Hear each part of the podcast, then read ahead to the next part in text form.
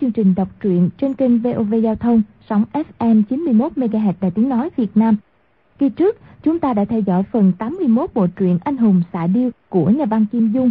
Để tiện cho quý vị theo dõi, chúng tôi xin tóm tắt nội dung phần 81 như sau.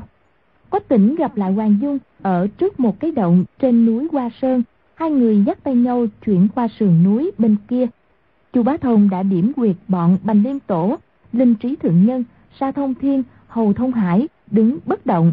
Hoàng Dung chỉ giúp y cách xử lý bọn chúng. Chu Bá Thông lục trên người Bành Liên Tổ, lấy chiếc nhẫn độc châm, châm lên người bọn họ mấy cái liền, rồi giao hai lọ thuốc giải cho khu sự cơ giữ, áp tải chúng về cung Trùng Dương, giam 20 năm. Chu Bá Thông lên đỉnh, gặp phải cừu thiên nhận, tay cầm hai con độc xà đuổi y, chạy trở xuống, kêu cứu với Quách Tỉnh và Hoàng Dung. Lúc ấy anh cô, thầy trò nhất đăng đại sư, và Hồng Thất Công cũng vừa đến. Anh cô liền xông vào tấn công cừu thiên nhận, trả thù y đã giết con của bà năm xưa. Lúc ấy cừu lão đứng ngay mép vực, Hồng Thất Công vạch rõ tội ác của y trong mấy chục năm qua. Nghe xong cừu thiên nhận thiên lương phát khởi thở dài nói, những điều Hồng Thất Công bảo đều đúng rồi, quay người nhảy luôn xuống vực.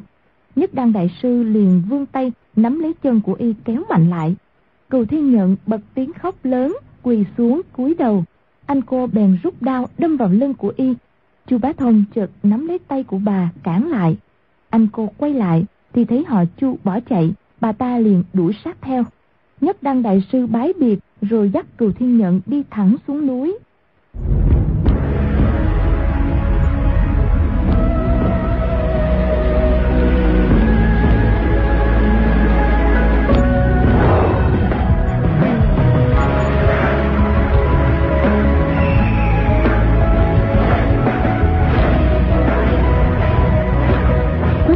Cũng không đếm xỉa gì tới mấy câu chăm chọc của nàng. Trong lòng chỉ nghĩ tới lời hồng thất công mắng cừu thiên nhận vừa rồi. Bao nhiêu khổ não trong bấy nhiêu ngày dằn vặt, y đều được mấy câu ấy giải thích, đột nhiên nghĩ ra. Sư phụ nói, bình sinh ông đã giết 231 người, nhưng 231 người ấy đều là kẻ ác. Chỉ cần không giết làm một người tốt thì có thể hỏi lòng không thẹn. Xem lúc sư phụ chỉ trích cừu thiên nhận mới thần quay lắm liệt làm sao. Võ công của cừu thiên nhận chưa chắc đã thua kém sư phụ. Chỉ là ta không thắng được chính, nên đã mất khí thế trước. Chỉ cần mình đem một thân võ công làm nghĩa hành thiện, thì cần gì phải quên hết công phu đã học? Đạo lý ấy thật ra rất giản dị bình thường. Khu xử cơ đã từng nói với y, chỉ là y không hoàn toàn tin phục khu xử cơ mà y theo thành các tư hãng tây chinh. Nhìn thấy thảm trạng tàn sát, sự tàn khốc của chiến tranh, nỗi khổ của sinh dân, mẹ chết thảm dưới đau. Trong lòng càng chán ghét việc binh đao chinh chiến, mới có một phen khổ não suy nghĩ như thế. Nhưng trải qua một phen như thế, lòng hướng thiện của y càng cao thêm một tầng. Quách Quàng hai người bước lên bái kiến sư phụ, cùng kể chuyện sau khi chia tay nguyên là hồng thất công theo hoàng dược sư tới dưỡng thương ở đảo đào hoa. Dùng nội công thượng thặng trong thiên tổng cương của cửu âm chân kinh, tự đã thông kinh mạch. Qua nửa năm thì đã khỏi hẳn. Lại qua nửa năm thì khôi phục được toàn bộ thần công.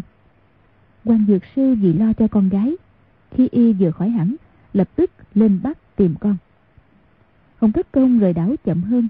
Mấy hôm trước từng gặp bọn lỗ hữu cước, nên cũng biết qua chuyện quách hoàng hai người ba người trò chuyện một lúc quách tỉnh nói sư phụ người nghỉ một lúc đi trời sắp sáng rồi. Đến lúc luận kiếm tỉ võ ắt phải dùng sức đó. Hồng thất công cười nói à tuổi ta càng già lòng hiếu thăng càng mạnh. Nghĩ tới lúc qua chiều với đông tà tây độc lại càng hồi hộp không yên. Nói ra cũng thật là buồn cười. Dùng nhi mấy năm nay do công của cha người tăng tiến. Người đoán thử xem đến lúc tỷ thí thì hai người cha người và sư phụ người, ai thắng, ai thua. Hoàng Dung nói, Võ công của lão nhân gia người và cha con Xưa nay khó phân cao thấp, Nhưng hiện người biết của âm thần công, Cha con làm sao là địch thủ của người được?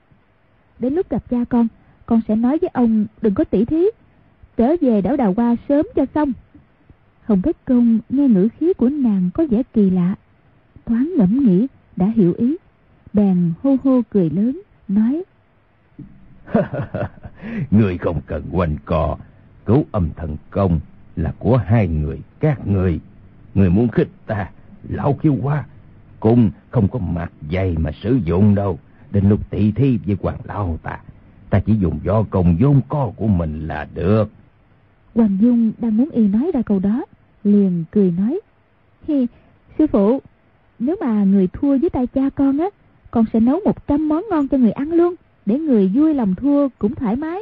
Hồng Thất Công nuốt nước bọt một cái Hừ một tiếng nói Còn nhóc người Tâm địa không tốt Vừa khích tướng vừa đánh cuộc. Điều hòa cổ quay Chỉ trông mong cha mình đạt thăng. Hoàng Dung cười một tiếng Còn chưa trả lời. Hồng Thất Công đứng phát dậy. Quách tỉnh và Hoàng Dung giật mình nhảy bật lên đứng cạnh Hồng Thất Công. Quay lại chỉ thấy thân hình cao lớn của Âu Dương Phong đang đứng ở đó. Y rón rén lần tới không một tiếng động. Hai người không hề phát hiện ra, đều vô cùng hoảng sợ.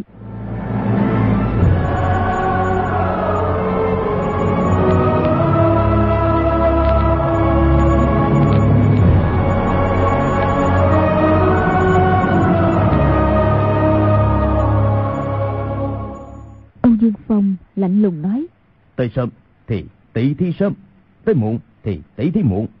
Lão ăn mày, hôm nay người tỷ thí với ta là để phần thăng phụ hay quyết sống chết? Hồng Thất Công nói. Vừa phần thăng phụ, vừa quyết sống chết. Người ra tay không cần dung tình. Âu Dương Phong nói. Vậy thì tốt lắm. Tay trái y vốn để sau lưng, đột nhiên dung ra. Trong tay đã cầm xà trượng Văn mạnh cán trượng xuống mặt đá một cái Y nói Ở đây hay là đổi chỗ khác.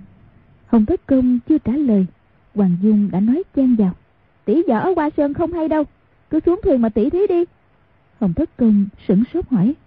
Để làm gì? Hoàng Dung nói. Để cho Âu Dương Tiên Sinh lấy quán báo ơn Đánh lén sau lưng một lần nữa. Hồng Thất Công hô hô cười rộ Nói. Mặt lừa một lần thì học khôn một ít. Ngươi đừng hy vọng lão khiêu qua ta tha cho lần nữa. Âu Dương Phong nghe Hoàng Dung lên tiếng mỉa mai, lại hoàn toàn không đổi sắc mặt, hai chân khẽ cong lại, đưa chiếc trượng qua tay phải. Chưởng trái từ từ dẫn kình lực cáp mô công lên. Hoàng Dung đưa đã cẩu bổng cho Hồng Thất Công, nói, Sư phụ, đã cẩu bổng thêm củ âm thần công, động thủ với lão gian tặc này, không cần nói chuyện nhân nghĩa đạo đức gì hết á. Hồng Thất Công nghĩ thầm. Chỉ bằng vào do công vốn có của mình mà muốn thắng y vốn rất không dễ. Nhưng lúc lão đột vật tí thi với hoàng lão ta mà đánh nhau tới mức gần cốt ra rời thì không thể chống hoàng lão ta được. Liền gật gật đầu cầm ngọn đá cẩu bổng. Một chiêu đá thảo chinh xà bên trái, một chiêu bát thảo tầm xà bên phải, chia ra đánh vào hai bên. Âu Dương Phong giao thủ với y mấy lần vẫn chưa thấy y sử dụng đá cẩu bổng pháp hôm ấy trên chiếc thuyền cháy liều mạng đánh nhau tình thế khẩn cấp mà hồng thất công cũng chưa từng sử dụng. Âu dương phong từng thấy hoàng dung sử dụng bổng pháp này chiêu số tinh kỳ, đã không dám coi thường. Lúc đó thấy hồng thất công đánh ra hai chiêu, tiếng bổng rít gió, quả nhiên không phải tầm thường. Lúc đó rung xà trượng đỡ tả gạt hữu, đánh thẳng vào trung cung của địch nhân. Xà trượng của y đã rơi mất hai lần, trong tay đang cầm là chiếc thứ ba hình đầu người trên trượng lại càng ngụy dị đáng sợ. Chỉ là hai con rắn tuy độc tính không khác, nhưng thuần dưỡng chưa lâu, lúc lâm địch không được linh động thuần thục như hai con đầu tiên. Còn thức công hôm trước bị quái xà của y cắn vào lưng, lại bị y đập một chưởng suýt nữa mất mạng. Dưỡng thương gần hai năm nay mới hồi phục. Đó là trận đại bại suốt đời y chưa từng gặp, cũng là mối nguy hiểm trong đời chưa từng gặp mối thù này há lại không trả lúc đó giận bỗng rít gió hăng hái tấn công Hai người lần đầu luận kiếm ở Hoa Sơn là tranh nhau danh tiếng và cứu âm chân kinh. Lần thứ hai qua chiêu ở đảo Đào Hoa là vì hôn sự của Quách Tỉnh và Âu Dương Khắc. Đó đều là chỉ quyết thắng phụ chứ không quan hệ tới việc sống chết. Lần thứ ba đánh nhau trên biển, sống chết chỉ còn cách một sợi tơ. Nhưng Hồng Thất Công ra tay vẫn còn nhường nhịn. Lần ác chiến thứ tư này mới đúng là dùng hết toàn lực không chút dung tình. Hai người đều biết đối phương tuổi tác tuy tăng nhưng võ công càng lợi hại hơn trước. Chỉ cần mình hơi sơ suất, trúng phải một chiêu nửa thức của đối phương thì khó tránh khỏi mất mạng tại đương trường. Hai người qua lại giao đấu hơn 200 chiêu, đột nhiên ánh trăng mất đi, sắc trời chuyển thành tối om. Đó là cảnh tối tâm trước khi trời rạng sáng. Trong chớp mắt, sẽ lập tức sáng lên. Hai người đều sợ trong đêm tối trúng phải độc thủ của đối phương. Chỉ giữ vững môn hộ mà không dám tấn công. Quách tỉnh và hoàng dung không kìm được lo lắng, bước lên vài bước. Nếu hồng thất công có chút sơ sót nào, sẽ lập tức ra tay giúp đỡ. Quách tỉnh mắt nhìn hai người ác đấu, nhưng trong lòng thì ý nghĩ dân trào hai người này đều là cao thủ hạng nhất trên đời. Nhưng một người thì hành hiệp trượng nghĩa, một người thì cậy mạnh làm ác. Đủ thấy bản thân võ công vốn không chia thiện ác, toàn là do người dùng. Làm việc thiện thì võ công càng mạnh càng tốt, làm điều xấu thì võ công càng mạnh càng xấu. Đến cuối cùng, sắc trời tối đen. Chiêu thức của hai người đã không còn nhìn rõ, nhưng nghe tiếng binh khí rít gió và tiếng quát tháo giao đấu không kìm được tim đập thình thịch nghĩ thầm. Sư phụ vì dẫn công trị thương lỡ mất hai năm luyện tập cao thủ thì công lực vốn không chênh lệch nhau bao nhiêu. Mà một tiếng một thoái như vậy đừng nói là vì thế mà thua vào tay âu dương phong.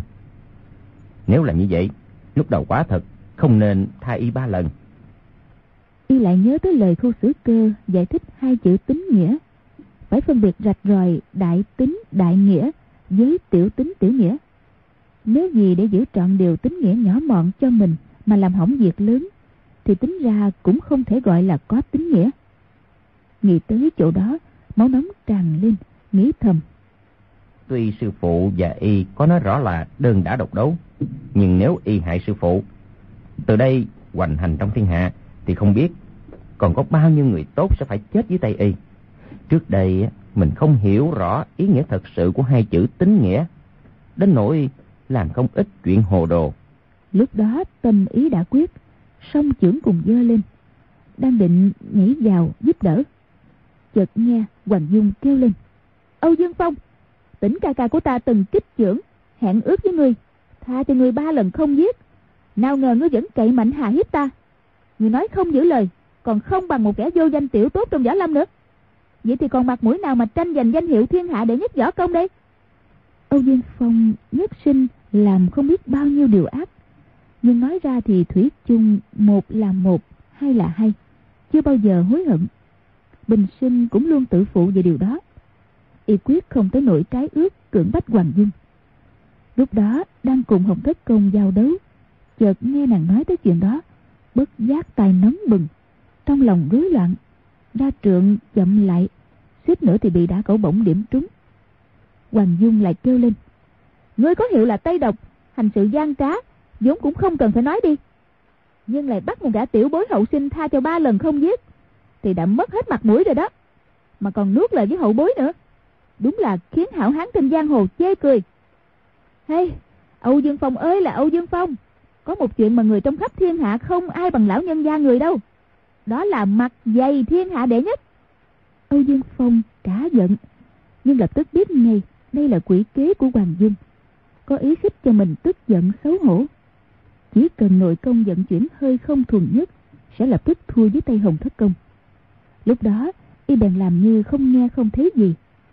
Nào ngờ, hoàng dung càng chửi càng ngoa. Trong võ lâm có rất nhiều chuyện xấu xa, chẳng liên hệ gì với y, cũng đổ hết lên đầu của y. Nàng nói bừa bãi đủ chuyện một hồi tự hồ khắp dưới gầm trời này, chỉ có một mình y là kẻ xấu. Hàng ngàn hàng vạn tội ác trên đời đều do một mình y làm ra. Nếu nói y làm những việc xấu xa tàn ác, Thì Âu Dương Phong vốn chẳng hề để ý. Nhưng Hoàng Dung lại mấy lần nói y làm những việc xấu xa hạ lưu trong giang hồ. Nói, thấy y năng nỉ linh trí thượng nhân, Rồi lại năng nỉ sa thông thiên làm ông chú, lấy bành liên hổ làm cha nuôi. Để xin một bí phương thuốc độc Đủ chuyện hạ lưu vô sĩ xấu xa bậy bạ Nói từng nghe có lần y tự tiến cử xin làm đội trưởng thân binh cho Hoàng Nhan Hồng Liệt để được hàng đêm canh gác triệu viên phủ. Rồi tới như việc có tỉnh ba lần tha y ở Tây Dực thì kéo y trong cục băng ra như thế nào. Lại thêm mắm, dặm muối khiến y không sao chịu nổi. Lúc đầu Âu Dương Phong còn nhịn được. Sau cùng nghe nàng nói tới mức quá đáng, nhịn không được cãi lại mấy câu. Không ngờ Hoàng Dung đang muốn khích y đấu khẩu với mình, lại càng ăn nói bừa bãi. Cứ như thế một hồi, Âu Dương Phong quyền cước binh khí thì ác đấu với Hồng Thất Công, miệng gây gỗ với Hoàng Dung. Nói tới mức hao hơi kiệt lực, dùng sức cãi nhau với Hoàng Dung còn hơn cả dùng sức đánh nhau với Hồng Thất Công. Lại qua một lúc, Âu Dương Phong tâm trí dần dần cảm thấy không chi thì được. Y nghĩ thầm. Nếu mình không sử dụng công phu trong cửu âm chân kinh thì nhất định khó mà thủ thắng. Y tuy chưa từng theo lời Hoàng Dung nói mà chuyển dẫn kinh mạch toàn thân đi ngược. Nhưng tu tập nửa năm, dựa vào võ học uyên thâm, nội công thâm hậu cũng đã có chút thành tựu. Lúc đó xà trượng dung lên, chợt ra quái chiêu. Hồng Thất Công giật nảy mình, ngưng thần tiếp chiến. Hoàng Dung lúc bấy giờ kêu lên. Nguyên tư anh nhi, ba ba tây lạc tấn, tuyết long giang binh. Âu Dương Phong sửng sốt. Câu này có ý nghĩa gì?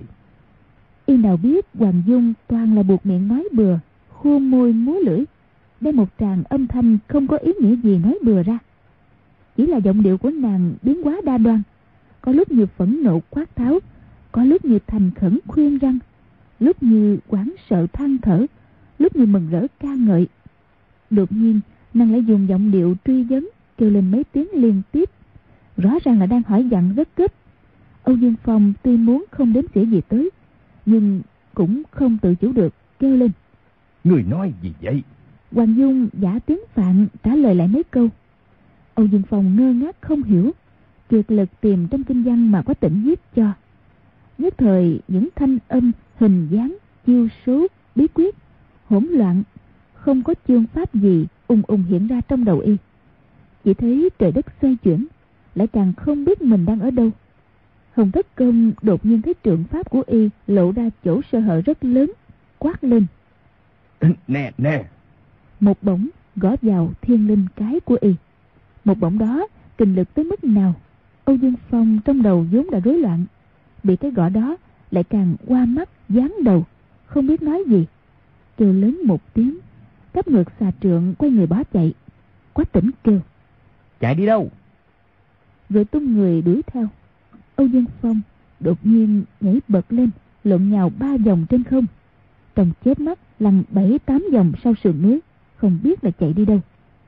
Hồng Thất Công, Quách Tỉnh, Hoàng Dung, ba người nhìn nhau ngạc nhiên, rồi hoảng sợ phá ra cười.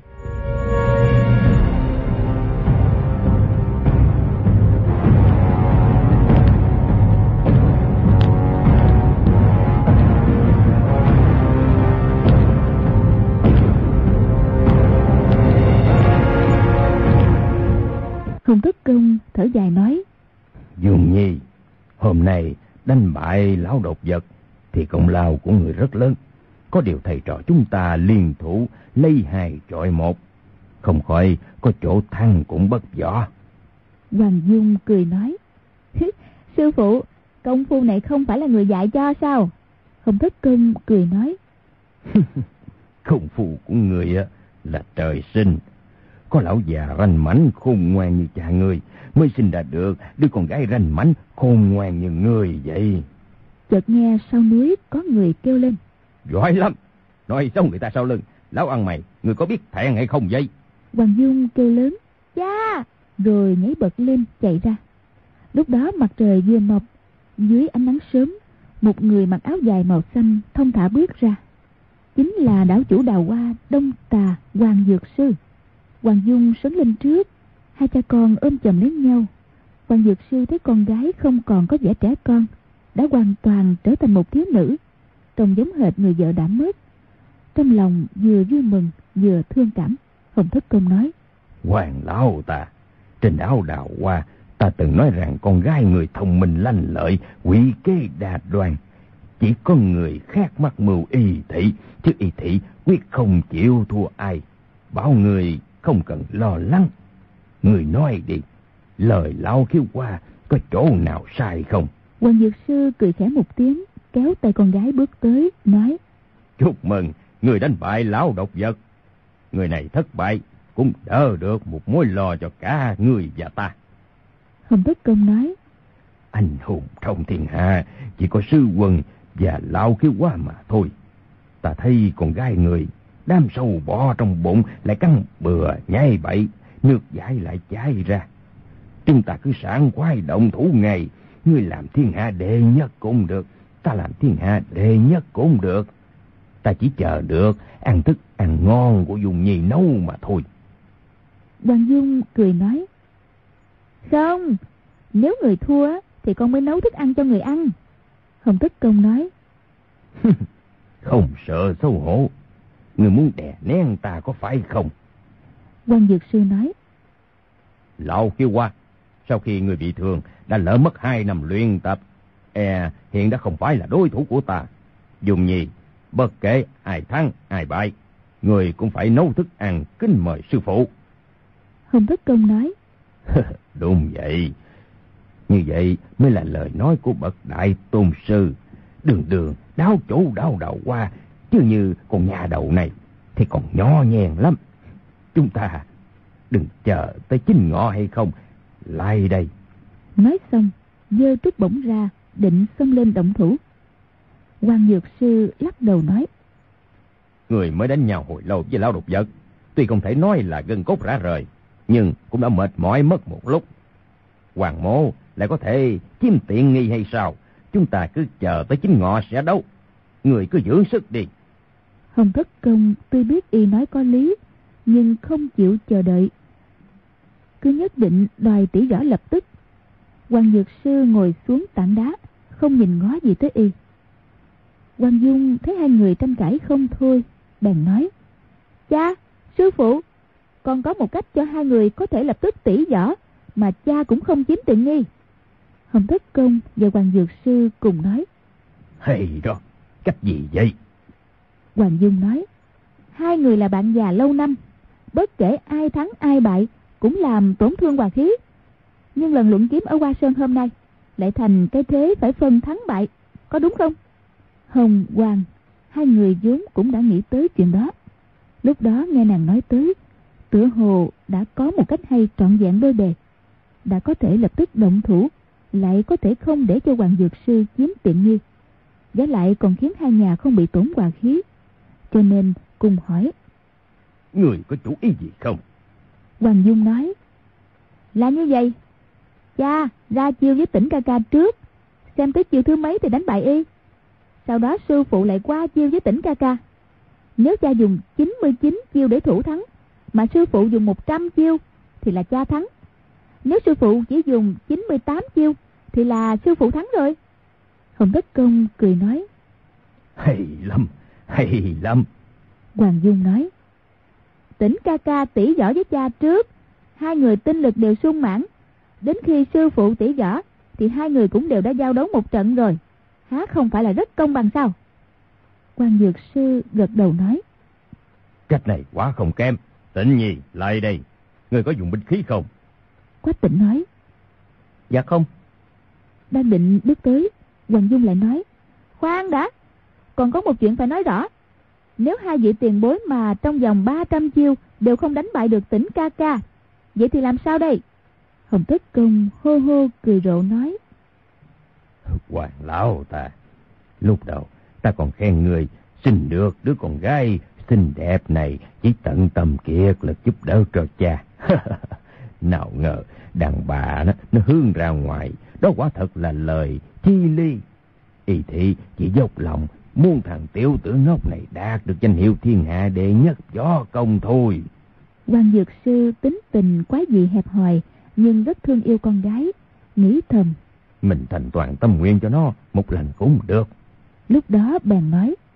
Lời của Dung Nhi cũng đúng đó. Hai lão già chúng ta nếu không đánh bại được tính nhi trong vòng 300 chiều thì còn mặt mũi nào mà làm thiên hạ để nhất gió công. Rồi xoay chuyện ý nghĩ, nghĩ thầm. Mình vốn có thể cố ý nhường nhịn, chỉ y đón đỡ được 300 chiều. Nhưng lão khiếu qua lại không chịu nhường. À, trong 300 chiều có thể đánh bại y. Vậy thì mình không phải là nhường tính nhi mà là nhường lão khiếu qua. Nhất thời trầm ngâm không quyết. Hồng Tất Công đẩy vào lưng quách tỉnh một cái, nói. Động thủ mau đi, còn chờ gì nữa. Quách tỉnh loạn choạng một cái, xông tới trước mặt Hoàng Dược Sư. Hoàng Dược Sư nghĩ thầm. Tốt, ta cứ thử công phu của y trước, rồi sẽ quyết định. Chưởng trái lật ra, vỗ chép tới đầu gia y, kêu lên. Chiều thứ nhất. Đang lúc Hoàng Dược Sư còn chưa quyết, Quách tỉnh trong lòng cũng không định được chủ ý mình quyết không thể chiếm được danh hiệu thiên hạ đệ nhất nhưng nên nhường cho đảo chủ đắc thắng hay là nhường cho sư phụ thắng đang lúc ngần ngừ quan dược sư đã dung trưởng đánh ra. Y giơ tay phải lên đỡ gạt thân hình loạn choạng một cái suýt ngã nghĩ thầm. Mình thật là hồ đồ. Còn nghĩ nhường nhịn cái gì nữa? Mình dùng hết toàn lực cũng quyết chống không được 300 chiêu. Nhìn thấy chiêu thứ hai của hoàng dược sư đánh tới lúc đó ngưng thần đón đỡ. Tâm ý đã quyết cứ mặc kệ hai người dùng chân công phu đánh thắng mình ai mau ai chậm là do họ tự quyết. Chứ mình tuyệt nhiên không hề thiên vị bên nào.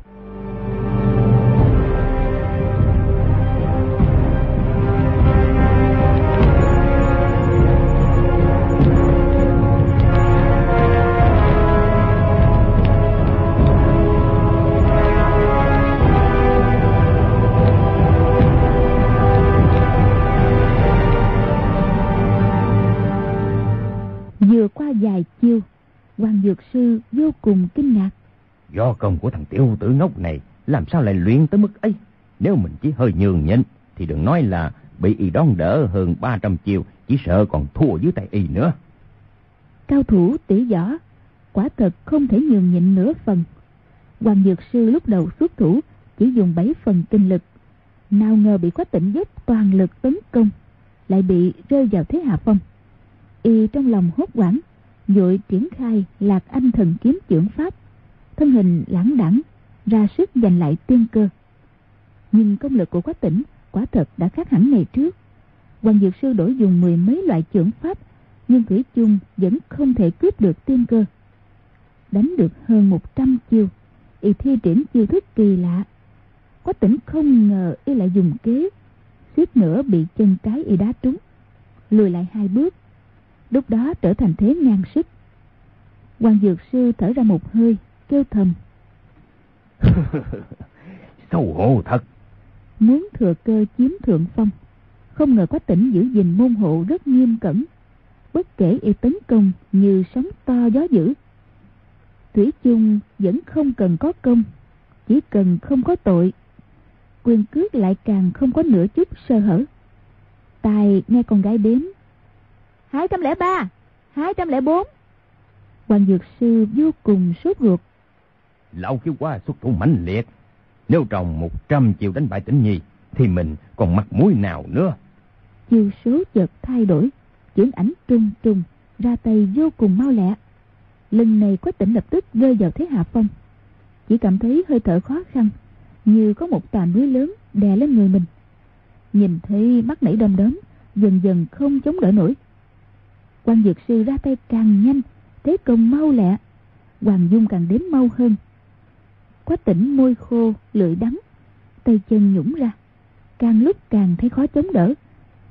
Chỉ đành dựa vào sự kiên nghị, cố sức đón đỡ. Đang lúc nguy cấp, chợt nghe hoàng dung kêu lớn một tiếng. Ba trăm! Quan dược sư biến hẳn sắc mặt, nhảy lui ra ngoài. Lúc đó, quách tỉnh đã bị ép tới mức đầu dáng mắt qua thân hình không tự chủ được lùi mau về bên trái. Ghế xoay mười mấy vòng, nhìn thấy trời xoay đất chuyển, đang muốn ngã giật ra. Lúc nguy cấp, chân trái dùng công phu thiên cân trụy định kiềm chế thân hình. Nhưng hậu kình trong nội công của hoàng dược sư rất lớn. Người tôi đã lui ra, nhưng dư thế của quyền chiêu chưa giảm. Quách tịnh đứng không vững, đành không lưng cúi đầu. Tay trái dùng lực phát kình xuống đất mượn kình lực mãnh liệt của hàng long thập bát dưỡng xoay về bên trái mười mấy vòng trong đầu mới cảm thấy sáng suốt. Ngẩng ra một lúc rồi nói với hoàng dược sư. Hoàng đảo chủ người mà ra vài chiêu nữa thì con không ngã không được. Quan dược sư thấy y có định lực như vậy chấn được kỳ môn ngũ chuyển mà mình luyện tập hơn 10 năm mới thành công. Không tức giận mà lại mừng rỡ cười nói. Lão khiêu quá ta không xong rồi danh hiệu thiên hạ đệ nhất nhường cho ngươi thôi. Hai tay chắp lại một cái xoay người định bỏ đi. Hồng thất công nói khoan đã khoan đã ta cũng chưa chắc đã xong. Chiếc thiết tiêu của người xin đưa cho tỉnh nhi mượn chiếc ngọc tiêu của hoàng dược sư đã gãy trong lưng dắt một ngọn thiết tiêu. Lúc đó rút ra đưa cho quách tỉnh. Hồng thất công nói với quách tỉnh người dùng gió khí ta dùng tay không ra chiêu với người. Quách tỉnh ngạc nhiên nói. Thế này hồng thất công nói. trường pháp của người là ta dạy làm sao đâu quyền cước được? Vào đi. Năm ngón tay trái cong như móc câu chụp vào cổ tay y định đoạt thiết tiêu. Quách tỉnh không hiểu dụng ý của y buông tay thả tiêu không hề chống cự. Hồng thất công mắng Tiểu tự ngốc, chúng ta đang tỷ võ mà. Tay trái đưa trả thiết tiêu cho y tay phải lại dương ra đoạt lấy. Quá tỉnh lúc đó rút tiêu lại tránh. Hoàng dung đếm một chiêu. Cao thủ tỷ võ trên tay có binh khí hay không không khác nhau lắm. Hồng thất công sử dụng hàng lông thập bát trưởng, trưởng phong quét ra ngoài một trượng. Quách tỉnh tuy có thiết tiêu nhưng làm sao vào gần phản kích? Y vốn không quen sử dụng binh khí, nhưng từ khi ở tây dực qua chiêu với âu dương phong trong thập thức, kiếm pháp đã có tiến bộ rất lớn. Trước nay võ công ắt phải luyện cả công lẫn thủ. Quách tỉnh lại luyện binh khí có tới 8 phần là thủ, hai phần tấn công. Nên biết chiêu số binh khí mà giang nam lục quái dạy cho y không thể kể là loại võ công thượng thặng. Nhưng y sau khi tập luyện cửu âm chân kinh lại tập luyện theo đó đó là lúc trong thập thức ở tây dực lúc bấy giờ, y chỉ cầu tự bảo toàn, không rảnh mà đã thương đối phương, dùng trường kiếm chống đỡ trượng gỗ của âu dương phong. Luyện tập không ít cách thức phòng thân thủ thế. Lúc đó dùng tiêu làm kiếm, đón đỡ trưởng phong lợi hại tuyệt luân của hồng thất công, lại càng có công hiệu. Hồng thất công thấy y giữ môn hộ rất nghiêm cẩn, trong lòng rất mừng, tự nhủ. Thằng nhỏ này, tiến bộ rất lớn cũng không uổng công mình dạy dốt nhưng nếu trong vòng 200 chiều mình đánh bại y, thì rất khó nhìn mặt hoàng lão tà. Sau 200 chiều rồi, mình sẽ ra đòn, nặng mới nên lúc đó, dẫn theo hàng long tập bát dưỡng ra chiêu. Từ một lần biến tới chín lần, biến theo thứ tự đánh ra. Gió rít dù dù bóng chưởng trùm lên toàn thân quách tỉnh.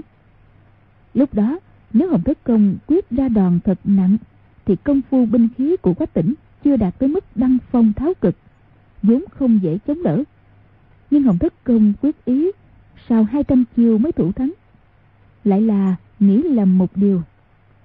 Nên biết, quách tỉnh đang lúc thiếu niên khỏe mạnh. Sau khi luyện dịch cân đoàn cốt thiên, nội lực lại càng hùng hậu.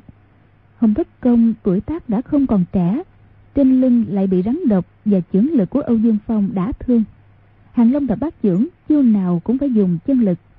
Đến lần biến thứ 9 đã là 162 chưởng lực đạo tư vẫn cương mãnh lợi hại, nhưng hậu kình đã suy giảm thấy rõ.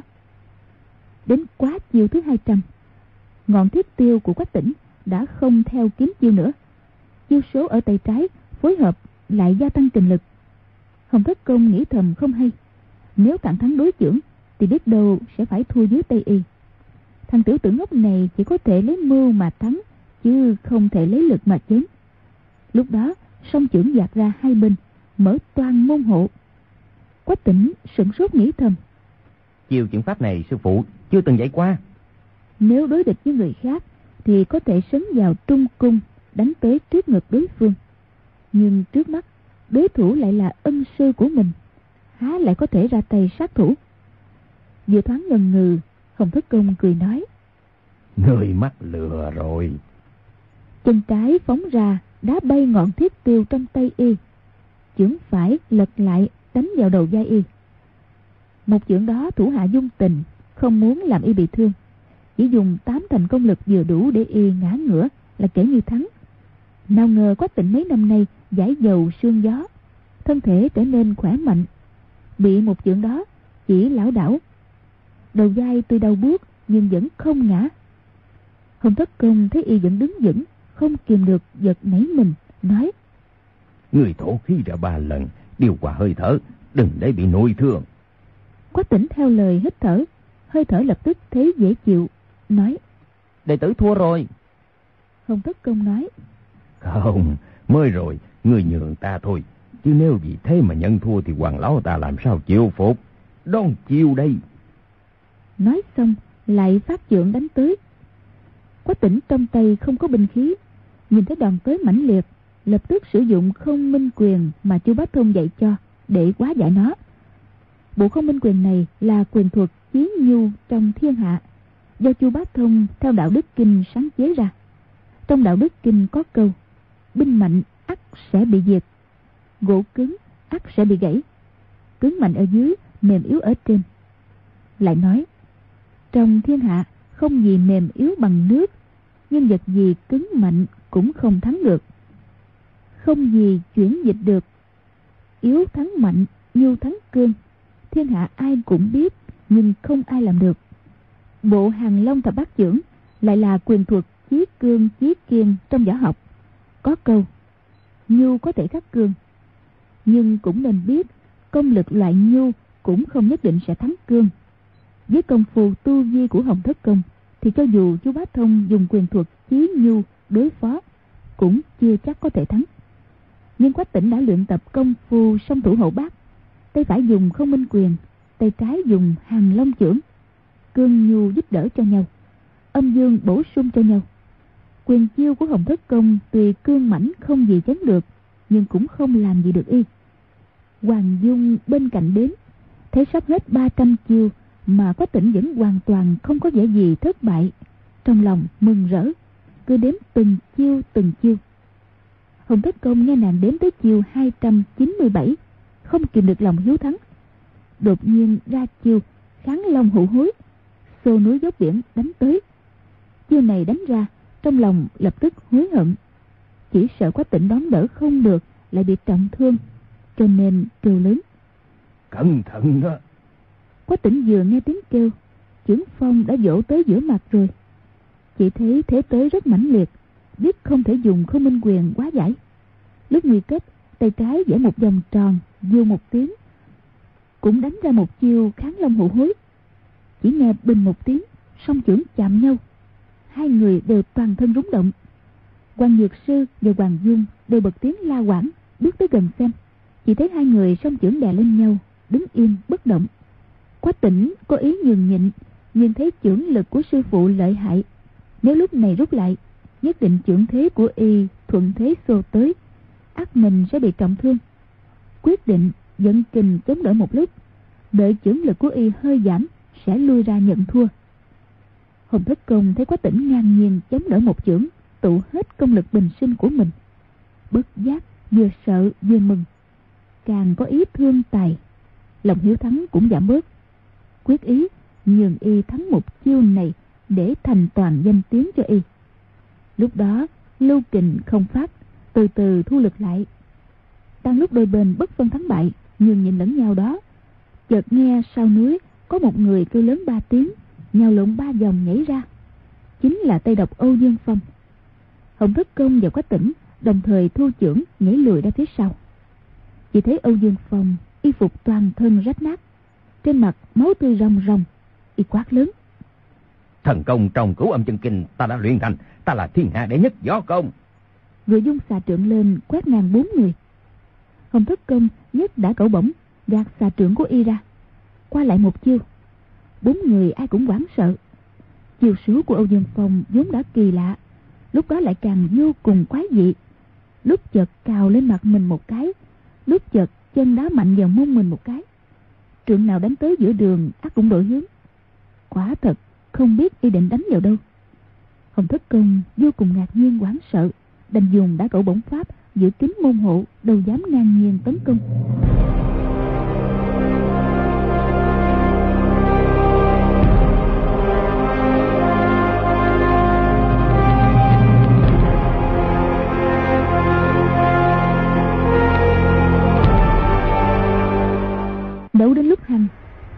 Phong đột nhiên giơ tay chát chát chát đánh vào mặt mình ba cái nảy lửa gào lớn một tiếng hai tay chụp xuống đất sấn vào. Còn các công vừa quán sợ vừa buồn cười nghĩ thầm. Ông pháp của ta sở trường nhất về chuyện đánh chó người lại đột nhiên làm ra hình dáng chó ha không phải là tự lao đầu vào lưới hay sao? Rồi giơ ngọn trúc bổng ra đâm lên lưng của y. Nào ngờ âu dương phong đột nhiên lăn một vòng đè lên chặn giữa của ngọn trúc bổng rồi thuận thế lăn tới. Hồng thất công cầm không vững đành bỏ trúc bổng xuống. Âu dương phong đột nhiên phi thân nhảy giọt lên hai chân liên hoàn đá ra. Hồng thất công cả kinh lui mau về phía sau. Lúc đó hoàng dung đã nhặt ngọn thiết tiêu dưới đất đưa cho cha. Hoàng dược sư nhất tiêu rung lên điểm tới. Âu dương phong kêu lên. Hoàng hoàng gia ta không sợ nhất dương chỉ của ngươi đâu. Nói xong y tung người nhảy sổ lên. Quan dược sư thấy cử chỉ của y, đã biết y thần trí điên loạn. Chỉ là trong lòng tuy điên khùng, nhưng ra tay còn lợi hại hơn lúc chưa điên. Cho dù y trí tuệ hơn người, nhưng cũng không hiểu rõ đạo lý bên trong. Làm sao biết âu dương phong khổ luyện theo chân kinh giả mà có tỉnh viết cho? Vốn đã khiến y đầu óc mờ mịt. Hoàng dung lại dở đủ trò, đưa y vào đường ngang ngõ tắt tập bừa, luyện ẩu, lại thêm nóng lòng thủ thắng, tham luyện cho mau. Dụng công càng gấp, chỉ là y võ công vốn cao cường. Tuy đi làm đường, trong lòng có lầm, nhưng ra tay lợi hại. Càng khiến hồng hoàng, hai vị đại tôn sư, càng ngạc nhiên, không sao hiểu được. Qua vài nơi chiêu, hoàng nhiều sư lại thua trận. Có tỉnh sấn lên đón đánh. Âu dương phong đột nhiên khóc nói, con trai ơi, con chết thảm lắm vừa giết xà trượng giang hai tay nhảy sổ lên ôm. Có tỉnh biết y cho rằng mình là âu dương khắc, cháu của y. Nghe y kêu lên thảm thiết, trong lòng vừa bất nhẫn vừa sợ hãi phát triển xô y ra. Âu dương phong tay trái đột nhiên lật lại, nắm chặt cánh tay có tỉnh, tay phải ôm chặt y. Có tỉnh giận trình giấy dụa nhưng âu dương phong vô cùng khỏe mạnh, ôm chặt y không sao động đậy. Hình thức tên và cha con hoàng dược sư cả kinh nhất tề sấn lên cứu hồng thất công, dương chỉ, điểm mau vào việc phượng dĩ trên lưng âu dương phong, muốn bắt y phải buông tay đón đỡ. Không ngờ, lúc đó kinh mạch toàn thân của y đã chạy ngược. Vượt đạo đều đã thay đổi vị trí. Phát chỉ của hồng thất công đâm tới, y vẫn không cảm thấy gì, không hề đến tỉa tới. Hoàng dung quay đầu nhấc một tảng đá lớn lên, đập mạnh xuống đỉnh đầu của y. Âu dương phong tay phải nắm thành quyền từ dưới đánh thẳng lên. Hoàng dung tay cầm không vững, tảng đá bay khỏi tay, rơi xuống vực quá tỉnh nhân lúc âu dương phong buông lỏng tay phải, dùng sức giật mạnh, nhảy lui ra phía sau. Vừa định thần, đã thấy âu dương phong đang ác đối với hoàng dược sư. Hoàng dược sư dắt ngọn thiết tiêu vào lưng, tay không giao đấu lúc đó chiêu số âu dương phong sử dụng càng thêm kỳ quái, vô cùng nguy dị thân hình lúc nằm lúc đứng thậm chí có lúc một tay chống xuống đất thân hình nằm ngang trên không. Chỉ dùng một tay đối chưởng với địch nhân. Quan dược sư toàn thần ra chiêu nghênh địch, nhưng chưa biết sẽ tính làm sao. Hồng thất công quách tỉnh, hoàng dung, ba người nhìn thấy vô cùng hoảng sợ. Hoàng dung thấy cha liên tiếp gặp nguy hiểm kêu lên, sư phụ, đối phó với gã điên này thì bất tất phải theo quy củ võ lâm. Chúng ta xông vào hết đi. Hồng thất công nói nếu là lúc bình thời, thì chúng ta vẫn có thể hợp sức bắt sông y. Nhưng hôm nay là ngày luận kiếm ở hòa sơn. Anh hùng thiên hạ đều biết, phải đơn đã độc đấu. Chúng ta lấy nhiều trong ít, sẽ bị hảo hán giang hồ chê cười đó. Chỉ thấy âu dương phong càng thêm điên cuồng, cười cá bọt mép, nghiêng đầu xông vào hút mạnh.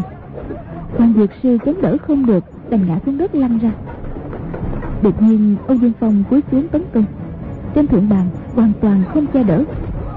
Hoàng diệt sư cảm mừng nghĩ thầm. Cái thằng điên này rốt lại đã hồ đồ rồi.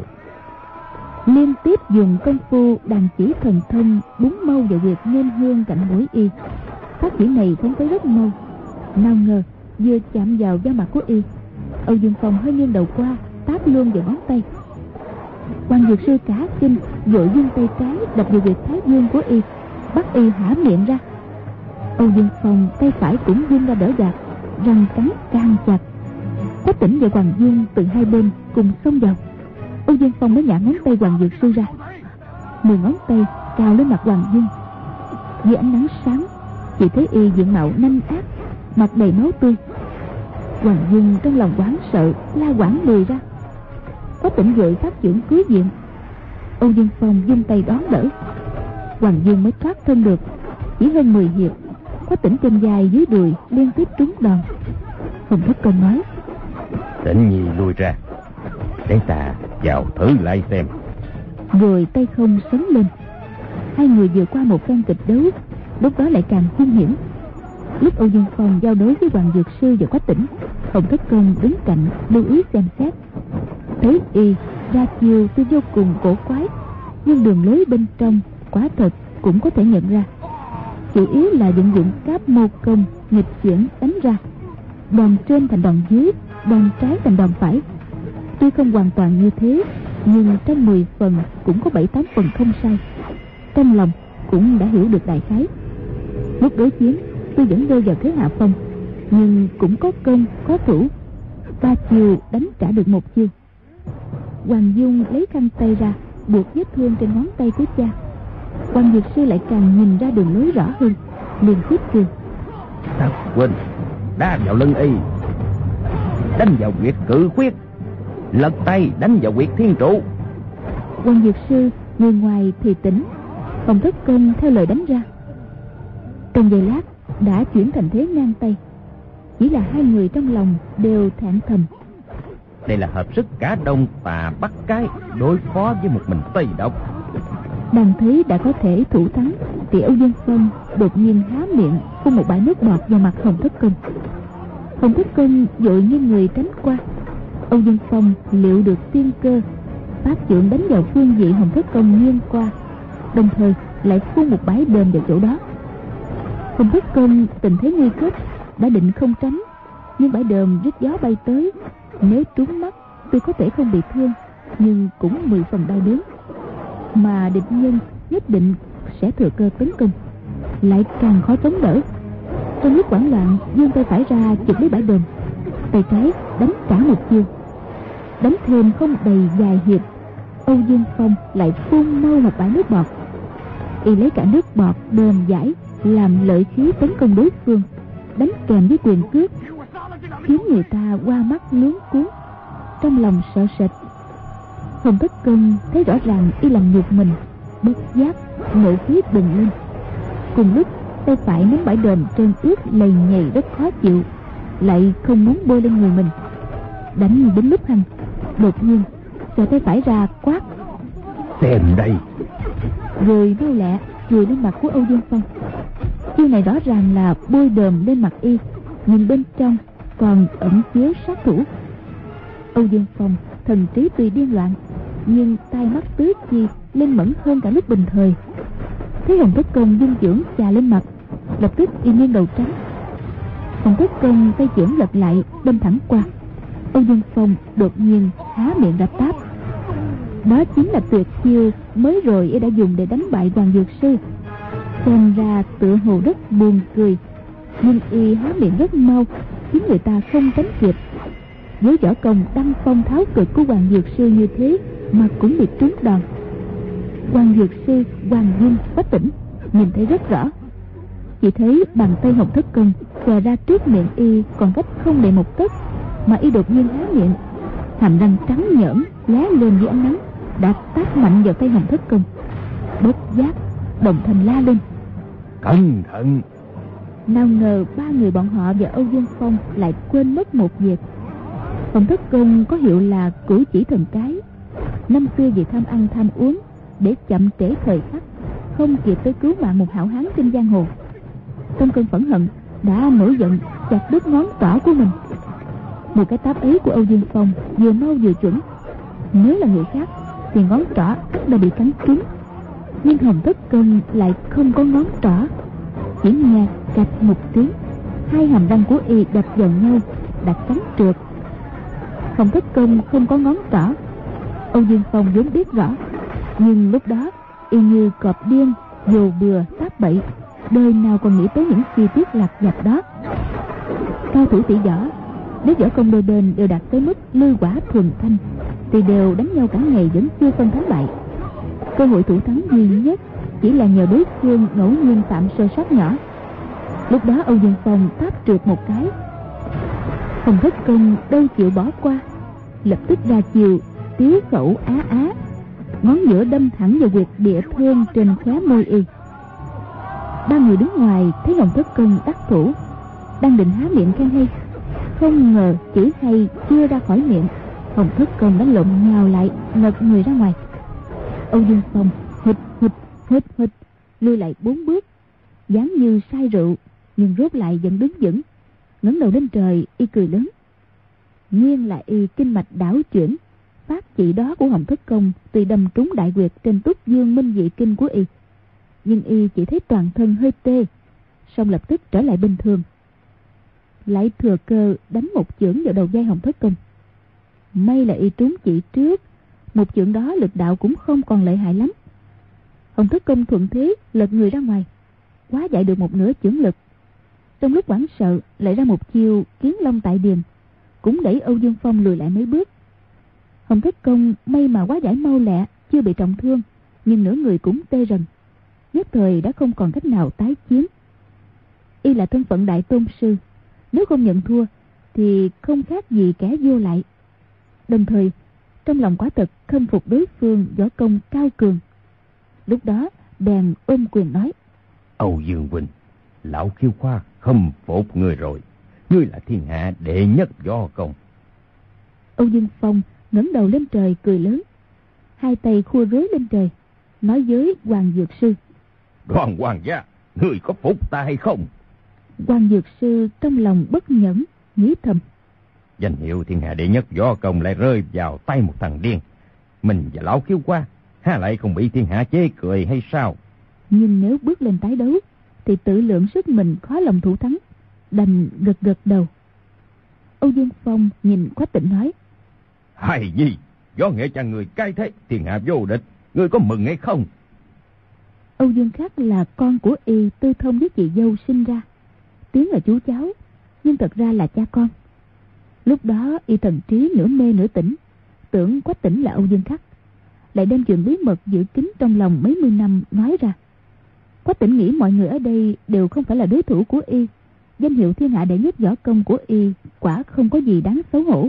Bèn nói bọn ta đều đánh không lại người. Âu dương phong hì hì cười ngờ nghịch. Hoàng dung thấy ba người, cha, sư phụ, quách tỉnh nếu nhau thua trận, đã sớm nghĩ cách đối phó với gã điên này. Nhưng nghĩ tới nghĩ lười không ra kế hay. Lúc đó, nghe y hỏi, lại thấy y qua tay múa chân dám vẻ kỳ quái. Dưới ánh nắng, cái bóng sau lưng y cũng lắc la lắc lư. Linh cơ chợt động, bèn nói ai nói ngươi là thiên hạ đệ nhất chứ? Có một người ngươi không đánh thắng được đâu. Âu dương phong cá giận ưỡn ngực nói. Là ai? Hoàng dung nói. Người đó võ công cao cường Nhất định ngươi không thắng được y đâu. Âu Dương Phong nói. Là ai? Hoàng Dương nói. Y tên là Âu Dương Phong. Âu Dương Phong gãi đầu gãi tay Nghi ngờ nói. Âu Dương Phong à? Hoàng Dương nói. Không sai.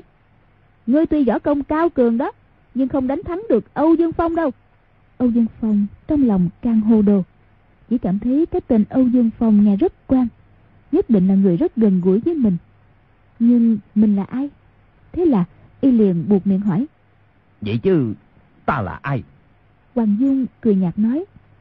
Hừ, ngươi là ngươi. Ngươi tự mình còn không biết. Sao lại hỏi ta?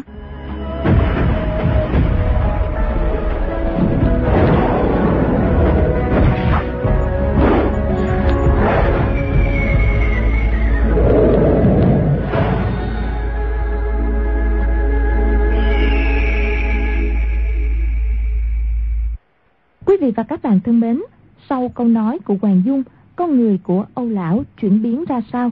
Mời quý vị theo dõi phần đọc cuối của bộ truyện Anh hùng xạ điêu vào đêm mai sẽ rõ.